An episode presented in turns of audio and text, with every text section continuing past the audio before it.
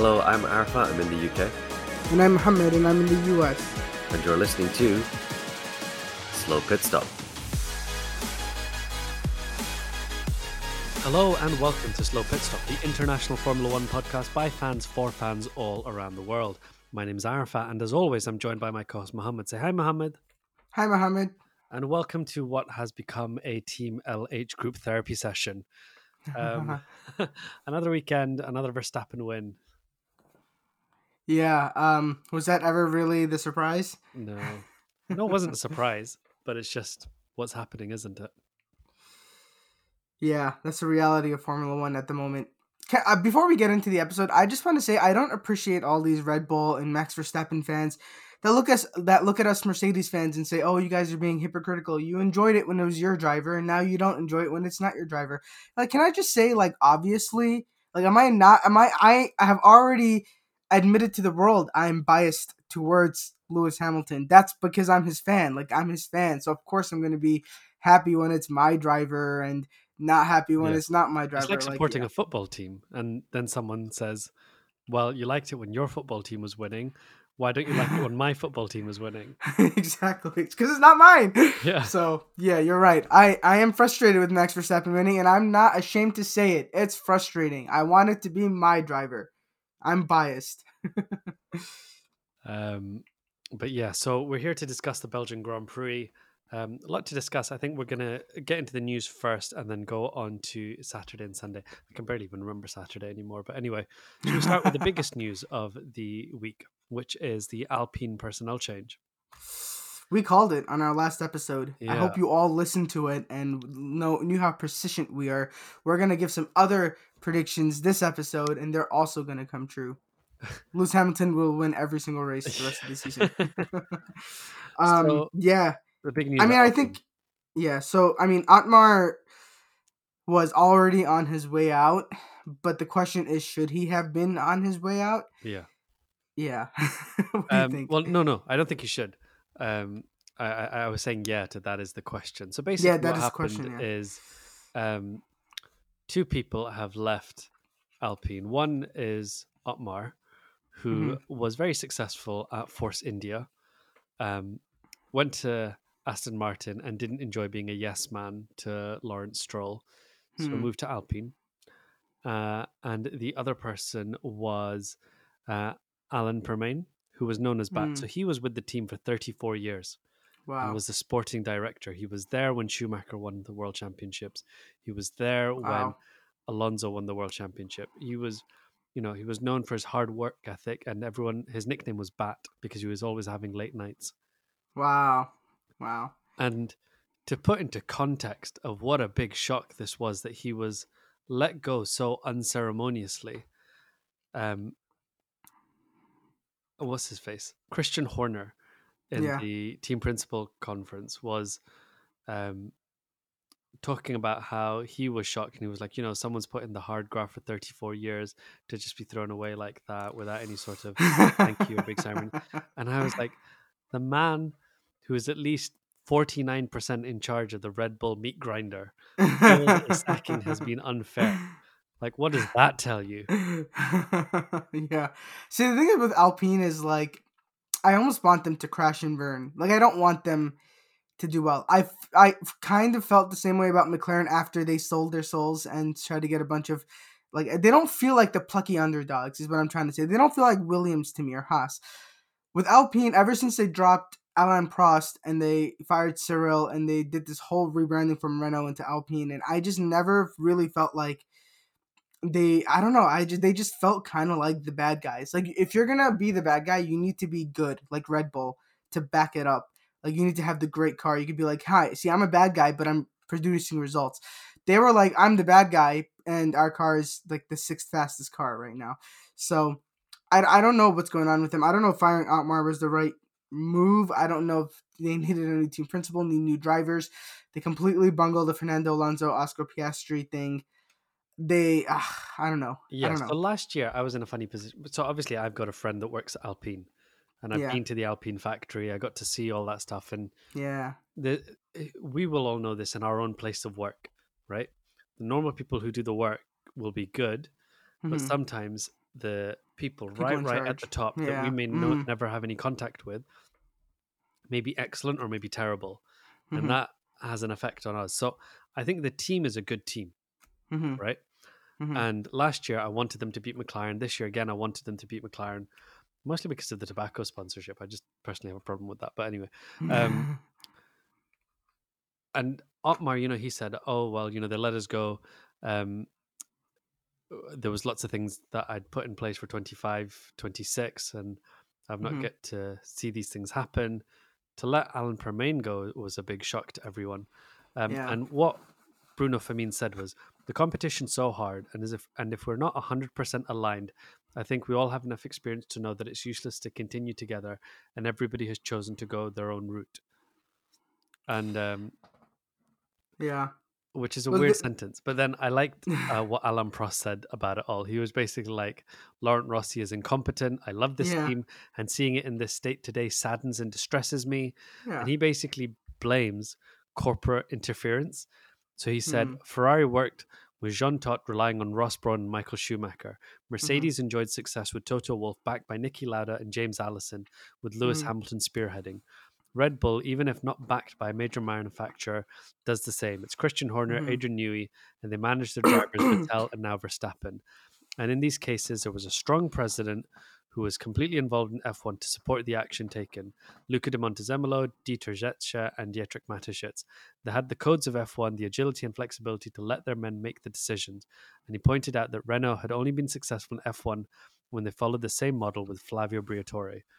So mm. basically he's saying the corporate people at Renault are interfering and mm-hmm. stopping this great team from being able to achieve what it's supposed to achieve. And I, I personally think firing Otmar and Alan Permain, and I'm not even sure if they were fired or they decided to walk, but I, I think the way it was all spelled out, it looked like they were fired. Um, I think the way they were trying to be like, oh, you know, we've all decided to go our own routes. Hmm. Um, so I don't know. I, yeah, I, I, I feel bad for the people that are working there that have so much potential mm-hmm. and are just being... Maybe I'm projecting. Maybe this is just my inner N H S speaking. And I'm just like, this is what it feels like to work in the N H S. Our leaders are letting us down. um, but yeah, I don't know. It's it's interesting to me because I think anytime a corporate, like the corporations try to interfere, unless you have people with experience backing that initiative, it's going to fail. Because even when you look at Williams, okay, they Doralton Capital bought it from the uh, Williams family, which at first seemed fine. You thought, okay, you need fresh blood to run this team. You need an influx of cash. But then they put Joost Capito in charge. And, like, I always felt like he was a corporate stooge. And he only lasted a year or two years or something. And then they replaced him with James Fowles, which I think was the right decision. I think you need somebody with strong vision, ideally teamed up with a strong driver to really bring a team up. And you can see that's happened with Red Bull, with Mercedes.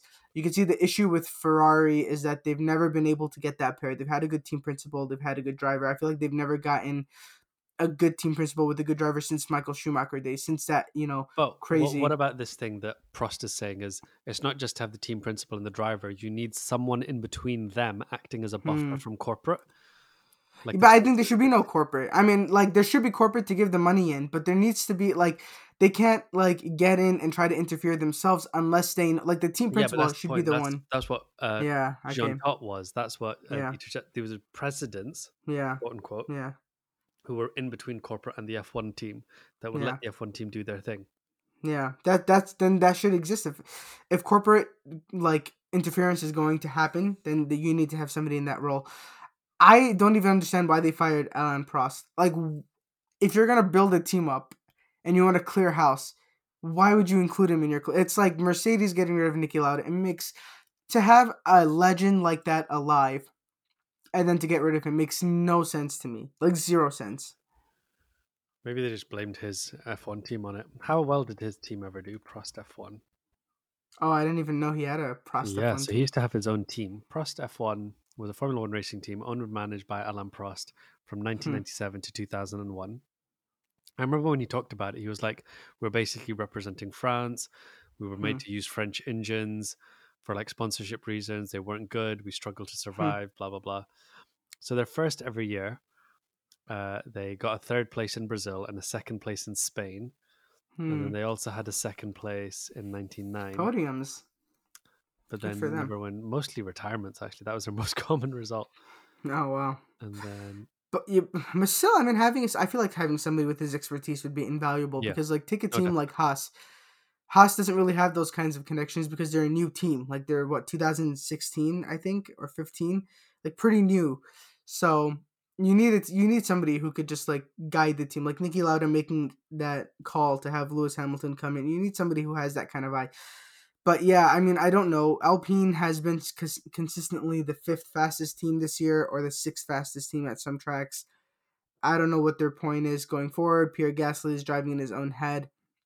They're just a mess right now. They're more, they're as big a mess as McLaren was, except that McLaren now has a faster car, and therefore they have some harmony. But, yeah, it's just, Here's I don't even know what their you. plan is. It just mm-hmm. popped into my head.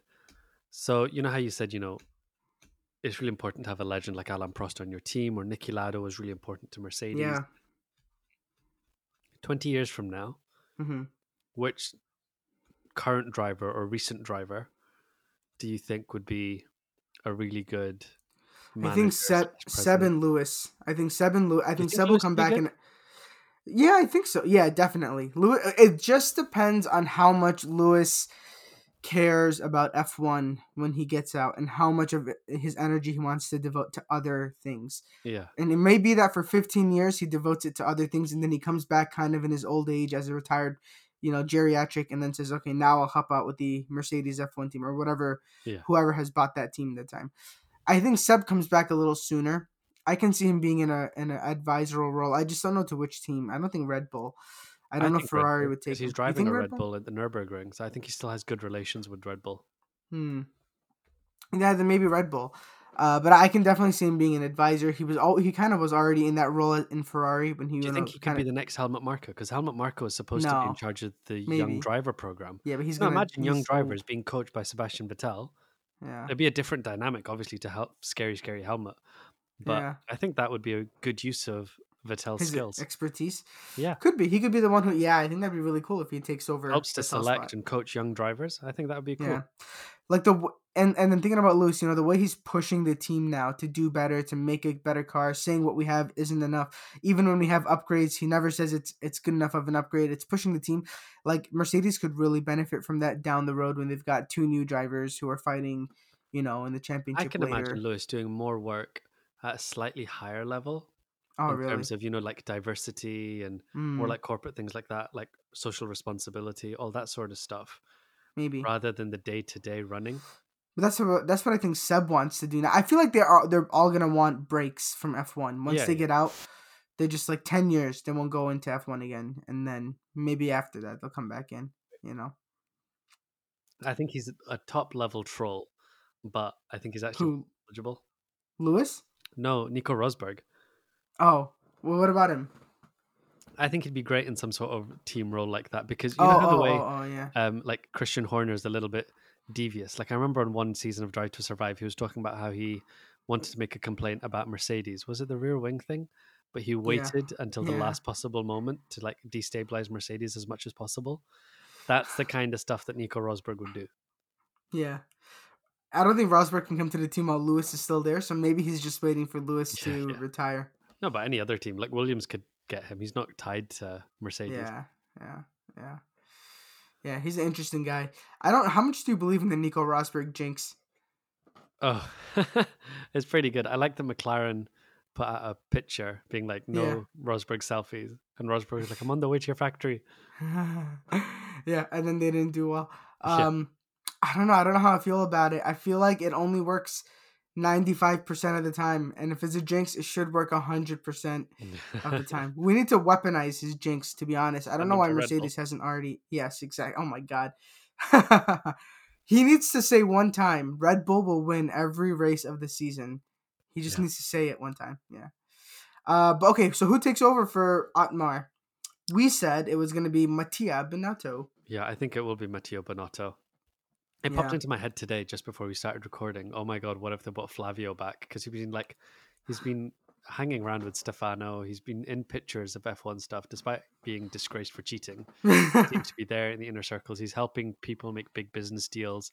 I think he's still Alonso's manager. He like helped put on the Azerbaijan Grand Prix. So he's still there. He shows up a lot. He's just maybe not on T V. Mm-hmm. But um, yeah, I, I wonder if it's going to be Mattia Binotto, but who knows? Well, do you think he'd do a good job at Renault? I don't know. This is the thing. I think there's people there that are not being given the chance to do a good job mm-hmm. because of other targets and pressures that are maybe outside of their control. Mm-hmm. So I don't know. I always felt like Mattia Binotto was the one who created those targets and pressures and put them in his control. So, but yeah, let's see. If he's back in F one, that really is proof that anyone can come back to F one, just like Lewis said. I think it was Could really funny Mattia when they asked... this on targets. Like Alpine or the board will be like, you need to finish at least P four or you're fired. And he goes, no, I need to finish at least P two or I'm fired. Yeah. Okay. We are checking. He's going to bring the we are checking yeah. philosophy to Alpine. Copy, we are checking. um, Did you see that? They asked Lewis, like, how does it feel to have Daniel Ricciardo back? And he was like, was Daniel Ricciardo ever gone? He's been in every driver's briefing this season. And I, as a driver, don't want to go to the driver's briefings. And he's yeah. just been shown. That's true. Do you get the do you get the vibes that Daniel Ricciardo is kind of like the guy there and you're, and he like asks a question and somebody else is like, he doesn't even go here. Like, yeah. You know? Yeah, I think so. It's It sucks because, well, on the one hand, I'm I'm glad for Daniel because I think it's not been a perfect comeback, but I think he's doing good. He's doing a solid job. Yeah. But at the same time, I, f- I feel bad for Nick because yeah. after he was never given a fair shot of F one. No. So I don't know what the right solution to that is. twenty-six car grid, so there's space for everyone. Did the you right solution? Was... Sorry. Yeah. No, I was gonna say the right solution is to have me get in the car. I will do a better job. But yeah, what was Nick doing? He was spotted in London at the Formula E finale, um, but the race was reporting that it seems unlikely to have secured a drive for next year. Do you think he wanted a drive in Formula E? I mean, his first season was good. He's a champion. The second season, though, was, like, markedly bad. Like, I don't know if it was bad luck. I don't know if it showed that he was washed. I don't know. It's just I felt like he had to get out of the series after the second Um, I for, from him, I think he should go into like twenty-four hours of Le Mans or maybe Porsche hypercars. Like, you know, Alex Albon did like all this crazy stuff and it was, it was fine. Yeah. Um, I feel like he should just switch series. Yeah, maybe. Yeah. You know, it's interesting to me when, um, Nicholas Latifi left, he said, you know, or when he announced that he's going to do Oh, we never N B A. Talked about Latifi on the podcast. Yeah. Yeah. Latifi. Yeah. So Latifi said, for anyone that maybe missed it, Um, he kept quiet for a long time and then he came out with something on social media that said, uh, I know what I'm going to be doing next. I'm going to go do an M B A and learn yeah. more about the business world because obviously he comes from a big business family, um, which is a bit random. I thought he was going to go into another random racing series, but fair on him. He's gonna, he's been studying and got the grades to get in and he's continuing his education. Yeah. Well, so what I was going to say about him is like he said in his statement, we always think about what we're going to do after racing. And for me, I always knew an M B A was in the plans. And I think that's interesting because he's not the first one to say that. Remember, Bianca told us something similar. She said, I'm thinking about my life after racing and I know I want to be an engineer. Yeah. So I think all of these racers need to have like a plan for the second half of their lives. Not all of them will have the prestige and expertise to take on uh, managerial roles, you know, like Lewis and Seb. Yeah. But and um, I, I, I just think about football, like soccer, yeah. Yeah. like some of the great managers yeah. were actually not very good players. players. Yeah. And um, like even now, like Christian Horner didn't progress mm-hmm. past Formula three. Toto Wolff didn't mm-hmm. progress past Formula three. Mm-hmm. The knowledge that you have to have in your head mm-hmm. versus the actual skill you have in your hands and feet is different. Absolutely. It's different, yeah. Yeah, completely. And maybe Nicholas Latifi, like you need an M B A to be, take that first step towards maybe going back into the business side of racing. So maybe that's his end plan. You know, maybe he will want to manage a team. What if he comes back and manages Williams and he leads them to their first ever P three in twenty years? I didn't say P one because that's not happening, but maybe a third place. Yeah, um, anything could happen. And actually, yeah, you know, from what it, what it says on the internet, he was a well-liked personality. Mm-hmm. It's just the racing side, the results didn't work out for him. So yeah. Maybe. And I don't I don't like this idea of, like, um, we need to get rid of somebody because they're not performing after a little. I think it's fair to give them a shot, and I think he's one of those drivers who had his shot. Um, and that's the, kind of my same uh, reasoning behind, like, Logan Sargent and why I'm not part of the internet hive mind that is trying to, you know, get rid of him, because I give him his shot. Give him his fair shot. If after two years he's still in the same place he is as a, you know, rookie right now, then okay, fine. Maybe replace him with somebody else, but give him a shot. You can see Yuki Tsunoda has developed magnificently since he started. Same thing. Same with Zhou Guan Yu. Developed very well since he started. Yeah. You know, people need a bit of time. Yeah, exactly. Speaking of time, do you want to get into Saturday and yes. a five-second time penalty? Five time. Yeah. So, um, oh god. So, I think I watched. I did watch it. I'm trying to remember. When did I watch it? I watched... What did you... You missed something, right? Because you were out with your family? Yes. What did you miss? So I, I missed um, the sprint race. Okay. But then I watched it uh, in the evening, in the highlights. I watched it with my dad and yeah. Ash, who you know from previous episodes. Yeah. I watched it with them. That Can I say something real quick? Yeah. So before I was like full-time working, when I was still like a part-time student... I enjoyed the sprint race. I was like, hey, you get quali on Friday. You get a new yeah. quali on Saturday. You get another race on Saturday. Now that I'm working full-time, can I just say it's too much? It's too many things. I can't... you know how I how little energy I put towards quali and the sprint shootout and yeah. then the sprint race itself? Like, the sprint shootout, I just put the audio on and had it on my phone while I was laying in bed. I didn't even watch it. Yeah. The sprint race, the first part of it, I watched like the beginning and then I was like asleep by the end. It's too much. They need to... Yeah, I, it's too much. So I fully understand what you're saying. I remember as a student watching everything. I watched every yeah. practice session, qualifying, all of it. Now, when you have a job, yeah, it's like, it's just really difficult to fit the time in. And then if I do get to sit down and watch it, mm-hmm. thirty seconds later, my daughter walks in and is like, Paw Patrol, Paw Patrol. And it makes me put Paw Patrol on instead. So then I have to watch it on my phone. But yeah. um, yeah, it's just wild. But uh, I think sprint um, race. Martin Brundle in his article on Sky was saying, yeah. uh, it seems to be working for Formula One, as in it's generating much more views. Like more yeah. people are watching, more people are engaged. Um, so yeah, I think it's more. About I'm surprised how they haven't. Our lives are. Yeah.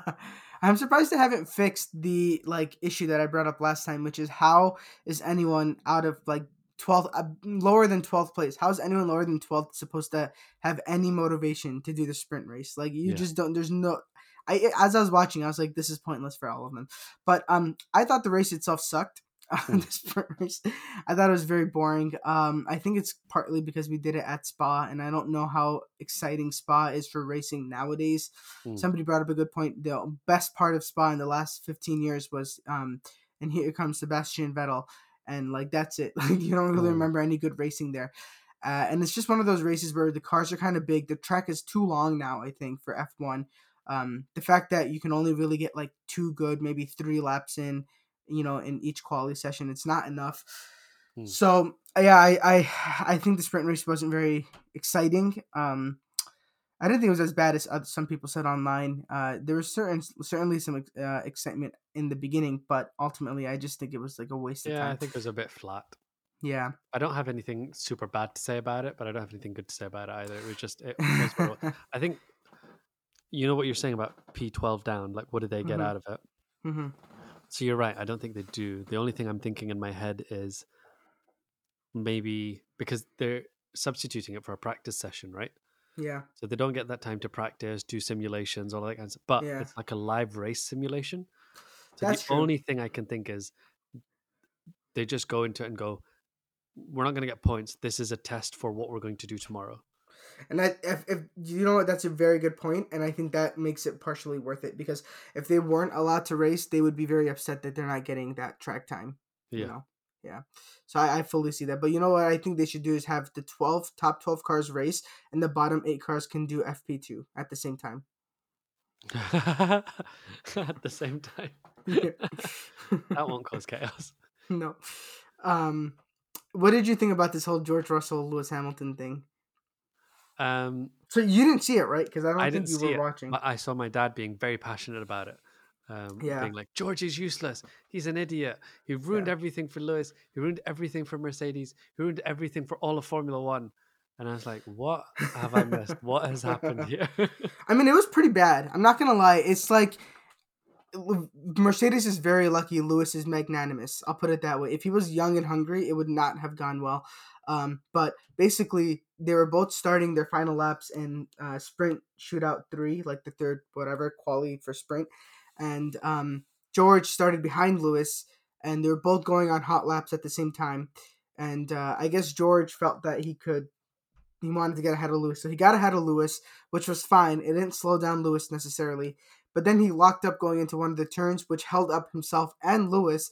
And then they both finished um, like P seven and P eight. Like very yeah. like Lewis was probably on track for P three. And had he started P three, he would have avoided that scuffle with Perez. He probably would have finished higher in the sprint as well. Yeah. Um, ultimately, it's very small points, which is why Mercedes didn't appeal it. Even though the, the penalty, uh, well, Get, before we get to the penalty, Mercedes wanted it to be very clear that, oh, this is, we have team harmony, George and Lewis love each other, but it was just so obviously boneheaded from George with very little to gain from it. Yeah. Um, because like being ahead of Lewis in that time would have maybe gained him one extra position.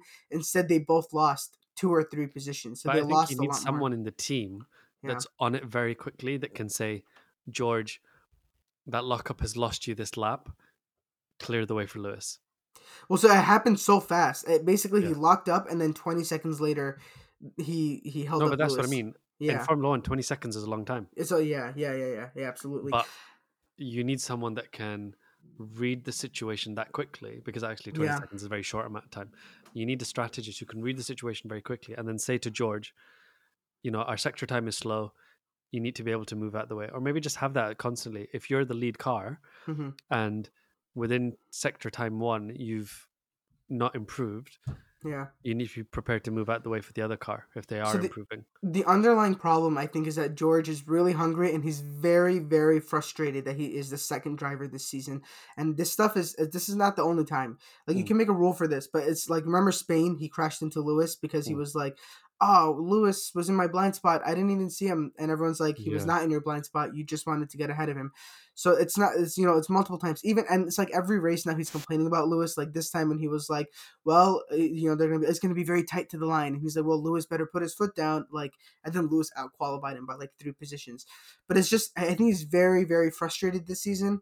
But there needs to be a conversation. Uh, I remember Lewis said that when he first crashed into the, uh, into Nico, or I mean, they were having issues at the winter break, uh, or maybe at the summer break. Yeah, at the summer break, Toto called everyone to his house for, you know, a huge party. And during the huge party, he like ambushed Lewis in his kitchen, and they were like, he basically like locked Lewis in his kitchen for three hours, he said.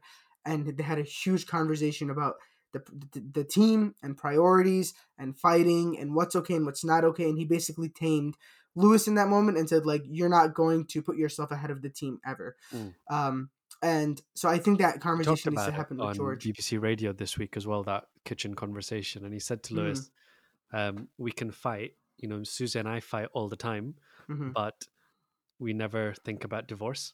Mm-hmm. So you and I can fight, but we're never, never going to think about divorce. Yeah. And we always have to find a way to move forward when we have disagreement.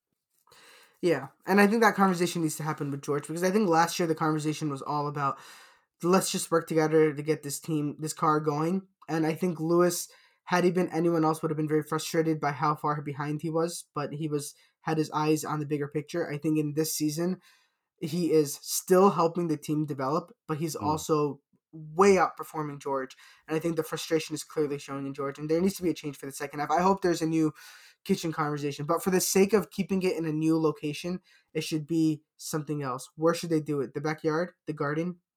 Where should oh, this new conversation be? Christian Horner's barbecue. I like that. Let's do it. Christian Horner's yeah. bar in Christian Horner's kitchen. Yeah, don't tell Christian to show up. He would actually, I think he'd be happy. He said yeah, he invited he all twenty drivers. He'd be drivers. So happy to have them over. He'd yeah. be like, oh my God, friends. And then he'd like, he'd make really nice food for everyone. I think so. Yeah. I and really, really think like, so. Yeah, he invited go- everybody to his barbecue, and like yeah. only, I think ten drivers showed up, but I think he really wanted everyone to be there. Yeah. Uh, but then the penalty, Lewis and Perez's penalty. What did you, well, how so did you feel about it? What I'm going to say is Yeah. Realistically, nobody cares about my opinion and your opinion, right? We oh. don't know anything about racing. We're barely able to drive our own road cars. But oh. from what I read online, a lot of people are like, racing incident, racing incident. Yeah. Um, and the thing I said before last year, you know, when we were complaining about stewards. Yeah.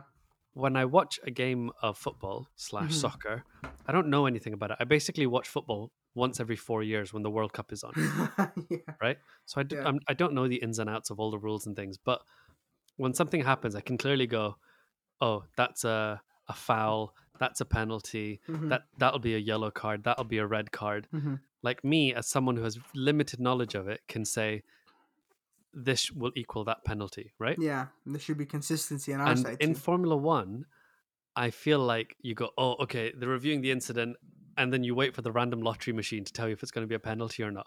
Yeah. Whereas as fans watching it, we should be able to go, oh, X Y Z happened. That's a clear five second penalty. That's a clear yeah. ten second penalty. Yeah. That's a clear racing incident. Whereas I feel because as fans we're confused. The commentator, like Martin yeah. Brundle, knows Formula One. Yeah. And if he's calling it wrong and like, I, it's just, yeah, we just need a way of it being clear, I think. I think the reason they gave him the penalty is because Perez retired the car and he had damage. But as the F I A has said, they always give penalties based off of the action, not the consequences of the action.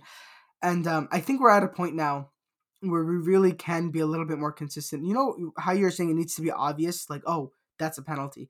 Like I can, I think about Brazil, uh, twenty twenty-one when Max drove Lewis off the road, and it was so obvious because he was like, "Oh, Lewis has gone wide, and Max himself has gone wide," and they cut to the wide shot, and they're like literally off the track. Something like that, you need to be able to look at that and say, "That's a penalty." And I think yeah. in any of these situations, you need to be able to look at it and say, "That's a penalty." And I don't know racecraft, you know, and mm. you know it a little bit better than I do. You've driven two Formula Three cars. I don't know racecraft enough to know, oh, he turned in on him, oh, he didn't turn in on him. It needs to be that somebody who knows racecraft should be able to look at it immediately and say, that's not a penalty, that's a racing incident.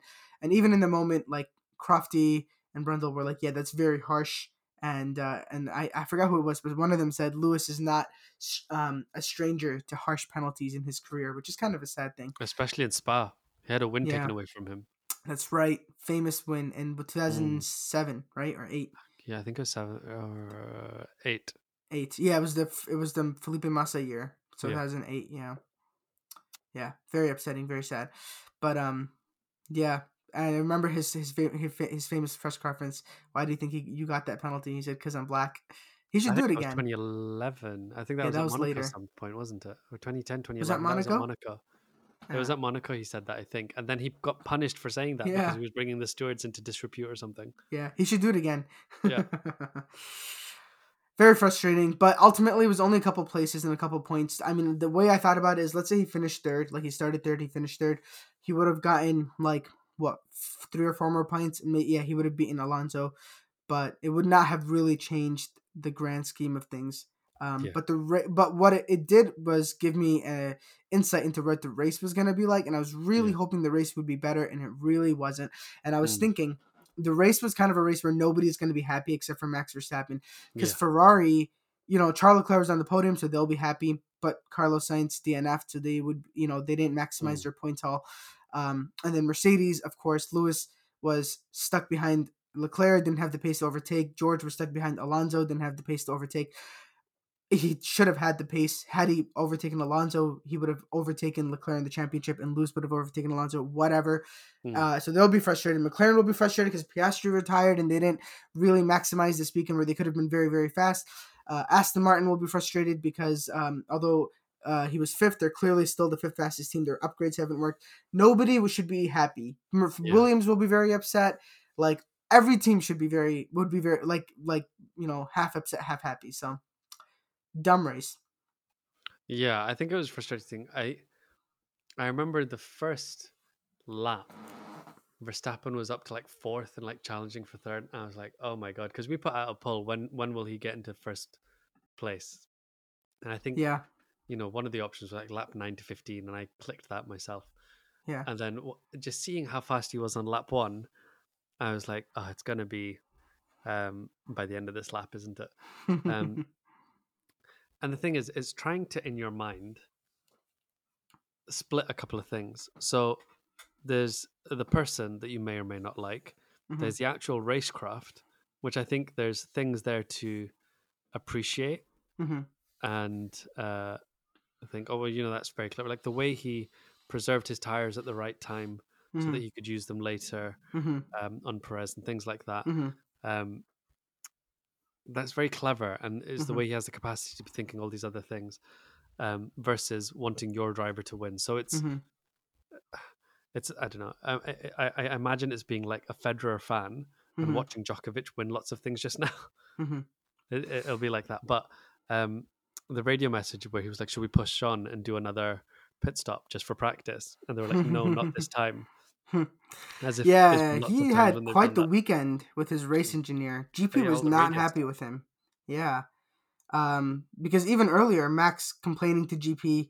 I forget, what did he say? He was he was kind of before he got pole. He was like, "Oh," when he was almost out in Q two. Yeah, he was. What really was the decision behind this? Blah, blah, blah, and he was angry. And then G P's like, "Yeah, well, then you wouldn't have had your battery in." And you know, he just had a very rocky weekend with uh, G P, uh, which is very interesting. But um, you know what you're saying about um, what were you saying just now about how fast he was? So yeah. I think it's interesting because he, I think he would have taken the lead much earlier, but I think he had a really hard time getting past Lewis, like Ugh. way harder than he thought it would have been. Yeah. And it reminded me of he Hungary was there for when, a bit. yeah, longer. He should have been there for twenty seconds. Yeah. He was there for like four laps. Uh, but it reminded me of in Hungary when they asked Lewis because he was on pole, like, you know, everyone else who's been on pole this season has just let Max through when he came by. And then he was like, "I'm not going to move." And I just thought that was so cool, but he kind of yeah. did it again. You know, he didn't really let Max pass easily, but Max had a really good, this was just his track, and it reminded, you know, his his pole position lap was incredible, and purple sector purple sector purple sector beating everyone by eight tenths. It was it was very good, and he's clearly driving at his height in a car that is at Ooh. Its height, and he's doing very good. I just don't care about it because he's not my driver. Yeah, I know what you mean. Dude, I sent you a video on Instagram where it was showing all these the trauma we went the through trauma yeah and it was like yeah. Is uh, does Max Verstappen have a winning mindset, or does he actually just need therapy? And it was all this stuff about his dad being mean to him. And my favorite was the not favorite, but you know what I mean. The the one that got me the most was where Ricardo's like pretending to stab something with a fork. Yeah. And the Max is like, "Oh, my dad did that once to a mechanic," and Ricardo's face is like, "What?" I don't know what to say. Um, the comments of that that you sent me on Instagram is really interesting. It was a bunch of people saying, "You need this kind of pressure to create diamonds. No other champion in history has been able to become who they are without this kind of pressure." And I'm like, listen, man, Anthony Hamilton is not, you know, abusing Lewis at every turn. Yeah. I know they had their fighting. Like, Vettel had like a really good relationship with his dad. Yeah. Schumacher was Rosberg. Schumacher's dad beating him? Like, no. You know, Rosberg had a good relationship with his dad. Yeah. I think Ros- Nico Rosberg said um, him and he told his dad, "We're not allowed to talk about racing," or something like that. Because he's like, "The cars are different to your day. Don't tell me what to do." Yeah. So I definitely don't think, you know, I, I it's not a good mentality to have um, that you need this kind of trauma in order no. to become great or whatever. That's definitely not true, and you can definitely, I think, go further when you have a loving and nurturing support system. But um that part of Max's life is very sad. um I w- was only partially happy he became a world champion just so he could kind of take that chip off his shoulder that his yeah. dad put, you know. Um but yeah, he's doing very good, and it reminded me of when Lewis was in the W ten and W five and stuff, and just building these absolute beautiful pole laps and nobody could ever beat. And we look mm. at those now and say, wow, what an incredible lap. And we're going to look at Max's lap in uh, Spa this year and say the same thing, mm. because that was really an incredible lap. Um, just underrated because he didn't get to start on pole. But yeah. Uh, yeah. But being a Lewis fan, I still think Lewis is driving really well. Oh yeah. one hundred percent. Considered. Like, we... okay, let's ignore the Perez crash thing. Yeah. For a minute. But, um, I think, you know, very soon he's going to overtake Alonso. I think he will finish the year mm-hmm. P three in the championship. Mm-hmm. And I don't think he's had the second best car all year. No. So, oh, I wanted to show you a thing. Yeah. Uh, I was waiting for this and I actually forgot till you said second best car. So I'm going to just put it up to the camera for a sec and then I'm going to read it off to you. So do you get a look at it? Oh, uh, right? Yeah. It's a table with all the different logos for the different teams. Yes. And Red Bull and- is all the way across the top. Yes, and so specifically it is each race, and it's who was fastest, second fastest, third fastest, et cetera. So mm. I'm just going to read some, excuse me, highlights off this table for you. Red Bull is the fastest team every race, which we all knew. Mm. The second fastest team on average so far has still been Aston Martin, and mm. after them, Ferrari. Mercedes mm. has only been the second fastest team in Spain and Hungary, uh, which I think is really interesting. For being P two in the championship, they've only been the fastest in two out of twelve races. Yeah. They have consistently been the third to fourth fastest team after yeah. Ferrari, which I think is really interesting as well. They, they're splitting third and fourth with Ferrari. It's just that they're so consistent in their third and fourth that they've been able to bag and become P two. And I think yeah. if Lewis finishes P three, it would be really spectacular. I really want him to finish P two. I want Perez to have his implosion, although it looks like he's kind of come out of his funk and he's kind of back to normal. Yeah. But um, if he implodes yeah. again, if, Lewis if has Lewis a really good shot. P two, that would be amazing, but I think P three is very respectable. Gets a trophy at the end of the year. Gets to attend the F I A prize giving gala. That's true.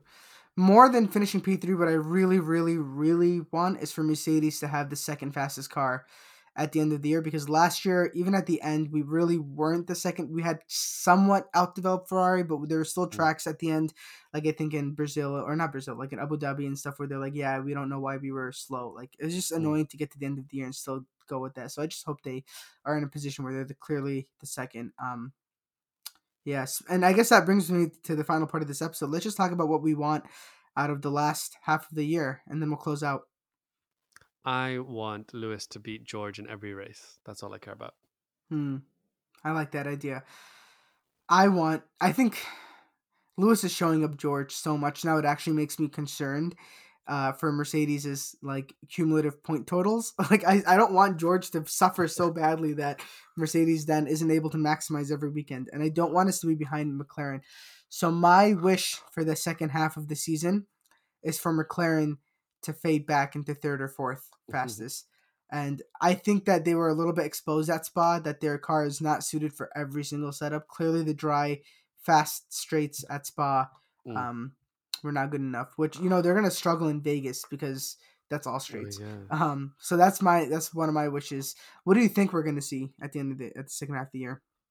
I think we're going to see the first year where a single team wins every race. Okay, but that you've been saying that every episode this season. Right. Give me a new one. Uh, I don't know. All my predictions are there. I think um, Lewis will finish P three. Mm-hmm. I think Leclerc will finish ahead of Sainz. I think uh, Alonso mm. will finish ahead of Stroll. Okay. Alonso ahead of Stroll. Bold prediction.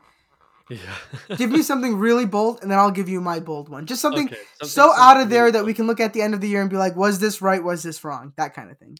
I think Daniel Ricciardo will be in a Red Bull before the end of the season. Good. Very good. That's what I'm looking for. My big, wild, bold position uh, prediction is I think Lewis will get one more pole position before the end of the year. Huh. I think it almost happened at Spa. Well, no, it didn't almost happen at Spa because Max absolutely decimated, but we had good pace and quali at Spa. Like, yeah. he probably would have been second. I think it's possible, uh, mm. especially in America and some of these other races which have suited us. Mexico, we su- suited us. So I think it's possible, and I'm excited for it. Uh, anything else you want to add before we close the episode? No, I think that's it. I think um, looking forward to a different second half of the year, but hopefully. I don't think it will be, yeah. Yeah. Um, my other big wish is that the F I A slows down Red Bull. I'm just going to say it. I think it's time. They need to do it. It needs to happen.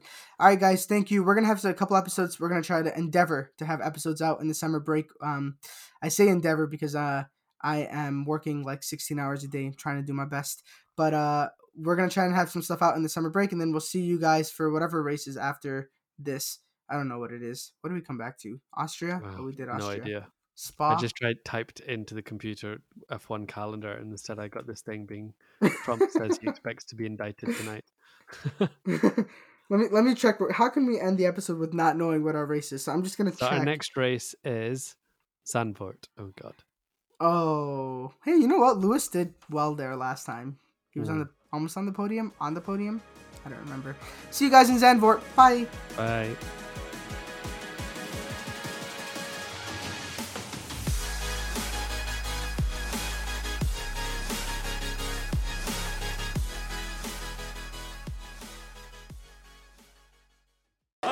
It's a slow pit stop. This has been a production for Not That Good Media.